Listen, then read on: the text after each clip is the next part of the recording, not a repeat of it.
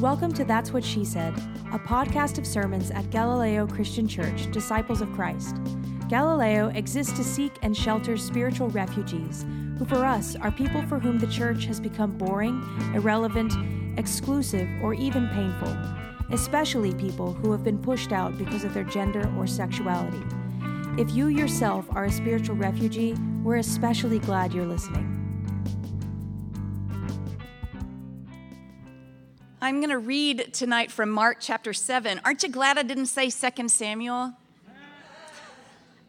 That was a long six months, or however long that was. We're starting a new worship series tonight. It's going to go for five weeks. This is number one of five. The series is called What the World Needs Now. And starting with me today, but then over the next four Sundays of September, we're going to have four amazing guest preachers. I'll be here, but not, you know, here in this pulpit, such as it is. And each of those preachers is going to choose their own way to complete that thought. What the world needs now is dot, dot, dot. And we'll sort of wait to hear what topic and theme um, they're going to announce each night. So, from Mark chapter 7, for me, I am a cheater. I just went with the lectionary, and this is where the whole church around the world is reading uh, for this Sunday. Now, when the Pharisees and some of the scribes who had come from Jerusalem gathered around Jesus, they noticed that some of his disciples were eating with defiled hands, that is, without washing them. And here follows in the text a little explanation for that tradition. It's a strong clue to us that the original readers of Mark's gospel were Gentiles, that they were not the religious kin of Jesus. So here is Mark explaining to his readers For the Pharisees and all the Jews do not eat unless they thoroughly wash their hands, thus observing the tradition of the elders. And they do not eat anything from the market unless they wash that. And there are also many other traditions that they observe the washing of cups and pots and bronze kettles, etc. So, the Pharisees and the scribes asked Jesus, Why do your disciples not live according to the tradition of the elders, but eat with defiled hands? And he said to them, Isaiah prophesied rightly about you, hypocrites. As it is written, this people honors me with their lips, but their hearts are far from me. In vain do they worship me, teaching human precepts as doctrines. You abandon the commandment of God and hold to human tradition. Then he said to them, you have a fine way of rejecting the commandment of God in order to keep your tradition. For Moses said, Honor your father and your mother, and whoever speaks evil of father or mother must surely die.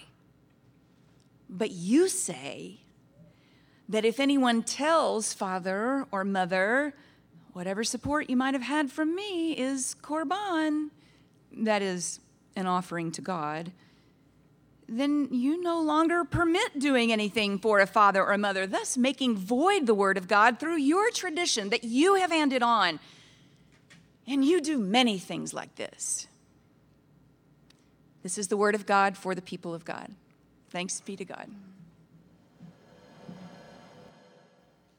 First, let me make my confession. My honoring of my parents has waxed and waned over the years, riding a sine wave of my own psychosocial development and mental health. In certain seasons of my life, I have found my parents to be generous, grace filled guides who raised me well, and long into my adulthood have made sacrifices to keep my best interests in mind. In other seasons, I have been frustrated with their lack of understanding of how I think the world actually works, their failure to grasp how different our experiences of the same God seem to me. And the multiple times my siblings and I have reminded them to swipe through the Instagram posts that include multiple photos. How hard is that? Let me also confess that I've often not been particularly helpful to some of you who have parents and are struggling with how to honor them. It seems to me that it is sometimes necessary to release oneself from the obligation to honor someone who is not honorable or who is at least behaving dishonorably. I may have told you that at some point, and I don't regret it for the most part.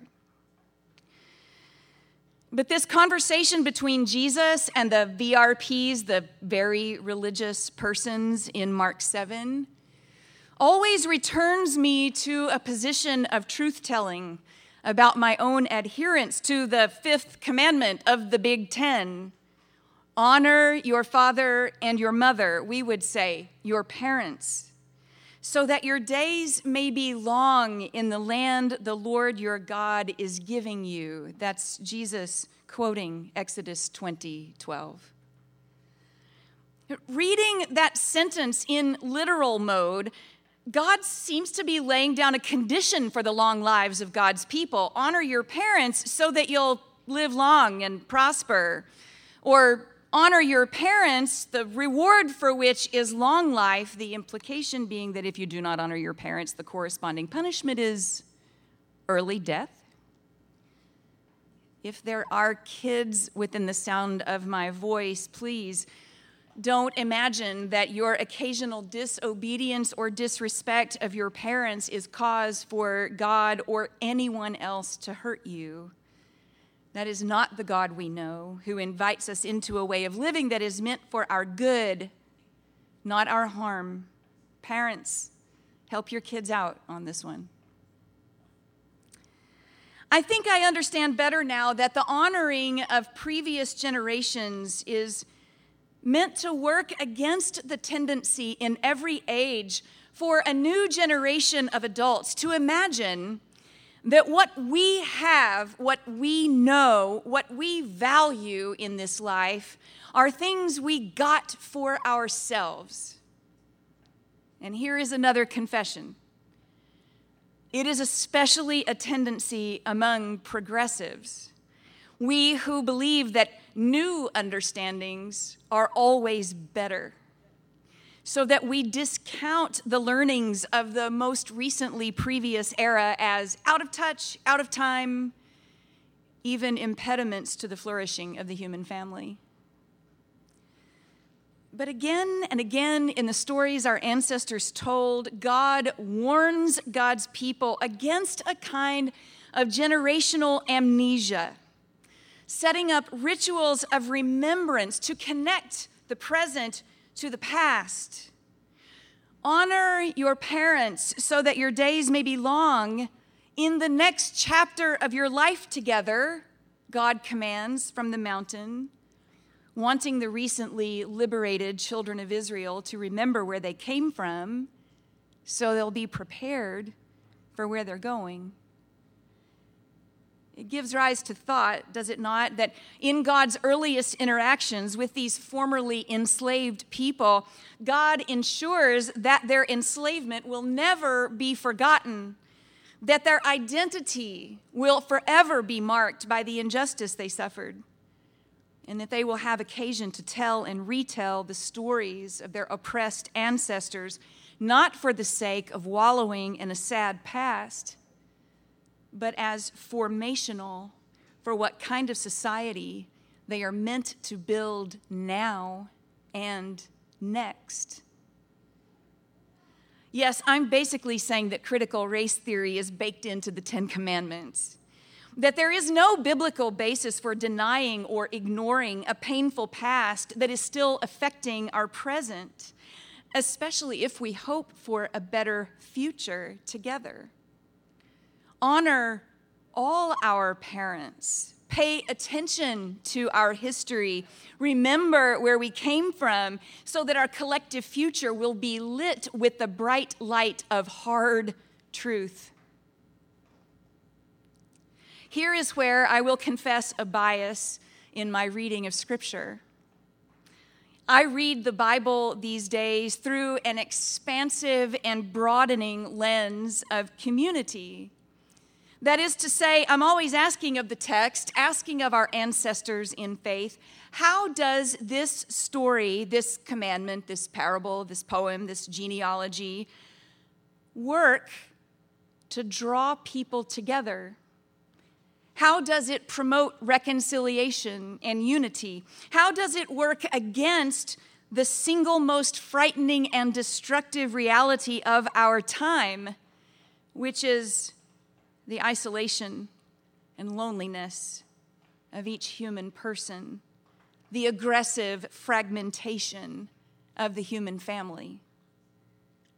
How does this text draw me near to my beloveds, my neighbors, my enemies? How does what I'm reading in the Bible serve to repair what is most broken about us now? Read through that lens, even the commandment to honor one's parents, which in one sense is very personal to each of us as we work out what that's going to look like for our particular parental units, becomes part of bending the arc of the moral universe toward justice, toward God getting everything God wants. The commandment thus read asks us to see ourselves as part of a larger whole, standing in the stream of human history, and some of us becoming parents ourselves, all of us becoming elders eventually, and passing on to the next generation and the next what we have inherited, the stories we have heard, all that we have learned along with what we have worked toward and hoped for and leaned into. I have not forgotten about Jesus and the VRPs. I hope you haven't. His criticism of them is what got me onto the honoring and dishonoring of parents, of course. Jesus observes about his very religious kin that they have misunderstood in a fundamental way what it means to attend to God's commandments. And he uses the specific example of honoring and dishonoring parents to illustrate his larger concern. Please endure a bit of historical exposition. One of the primary benefits of having children in Jesus' culture, as in many cultures around the world today, is that if you were lucky enough to live a long life, your kids had to take care of you in your old age. In accordance with the cis het patriarchy, sons brought their wives into the intergenerational family home. It was not always easy and it could be expensive keeping people fed who frankly no longer contributed very much to the household. Evidently, some sought relief from the obligation of that commandment, and the VRPs, like good tax accountants who know how to shield money from the IRS, found a way to grant it. In a show of religious devotion, a head of household could designate his land and livestock, his possessions and pay as consecrated, holy, not for regular use in everyday life. And once the total of his usable assets dipped below a certain minimum, he'd no longer be constrained by the commandment to honor his parents, at least materially. Those assets could presumably be reclaimed from their consecrated status upon the parents' passing, and voila, the trickster could live out the rest of his days in comfort. Which makes me wonder would such a person do such a thing because they were afraid their own children would not honor them in their old age? Isn't it thus a self fulfilling prophecy? insofar as our kids learn how to be in this world by how they've seen us be? It's worth saying here that apart from this story in Mark 7, historians cannot find any evidence for this practice in the Judaism of Jesus' day. And Jewish writings from a little later specifically prohibit the hiding of assets to avoid financial obligations to loved ones. It was unlikely that the specific practice Jesus described was widespread. So we want to be careful that this story does not fuel our own latent anti Semitism. If anything, we're here witnessing an intra religious conflict of interpretation of a broad, basic commandment that has required interpretation through the ages, including our own wonderings tonight about what it actually looks like to honor our parents here and now. But if we can lift out of the specifics about aging ancestors and financial assets, if we can let Jesus give a narrow and concrete example of religious practice gone badly wrong, we'll hear how it rings true. Perhaps not in the specifics, but in a much bigger and frankly more troubling way. Because what Jesus is saying here is that you can go a couple ways with your religious devotion. And one of those ways fundamentally misses the point. You can go the way of personal, private pietism, imagining that your individual connection with God is paramount in the project of faith. You can build up a set of practices that serve to assure you that you are well within the boundaries, a kind of rubric of faithfulness that helps you keep accurate score. In that case, you, you do the things. You say the words, you wash the hands, you attend the services, you keep it clean. And because it's all very clear in this way of imagining how it works, it becomes the way that you evaluate other people's faithfulness too. Are they doing the things, saying the words, washing the hands, attending the services, keeping it clean? Because you can tell, right? And then before you know it, you've got teams us versus them, the ones who do and the ones who don't, the ones who enjoy a personal, private, pietistic connection to God and the ones who apparently do not. Jesus knows about us that that's one of the ways we like to do things. I mean, we like to figure out what's expected and study the rubric, understand the minimum requirements, and then go for it. And correspondingly, join the team of like minded individuals who are doing it the same way we are. Anyone who's not is out, and that feels weirdly good. Everybody loves a boundary as long as they're safely inside it. Or, Jesus says, you can rethink the whole project. You can reread those commandments and re examine your faithfulness and start to see what he's trying so hard to show us that if your adherence to religion is separating you from each other, making you do that math of who's good and who's not, who's in and who's out all the damn time, well, that's just not okay. That is not what God wants. You are not as near to God's heart as you thought. The proposition that you could declare your assets korban and thus protect them from your parents' old age, it's a perfect example. Korban is a Hebrew term that means together or draw near or come close. In Leviticus, korban refers to the offering of sacrifices on the altar of the Lord, gifts from one's own collection of precious assets that were meant to draw people near to God but also bring people close to each other. As the korban, once it was charred on the altar, would then be shared as a celebratory meal for all in attendance. Korban was offered as communal reconciliation, people to God and people to people, the drawing near of hearts that had drifted apart under the pressures of everyday life. What's holy, the Korban says, is togetherness.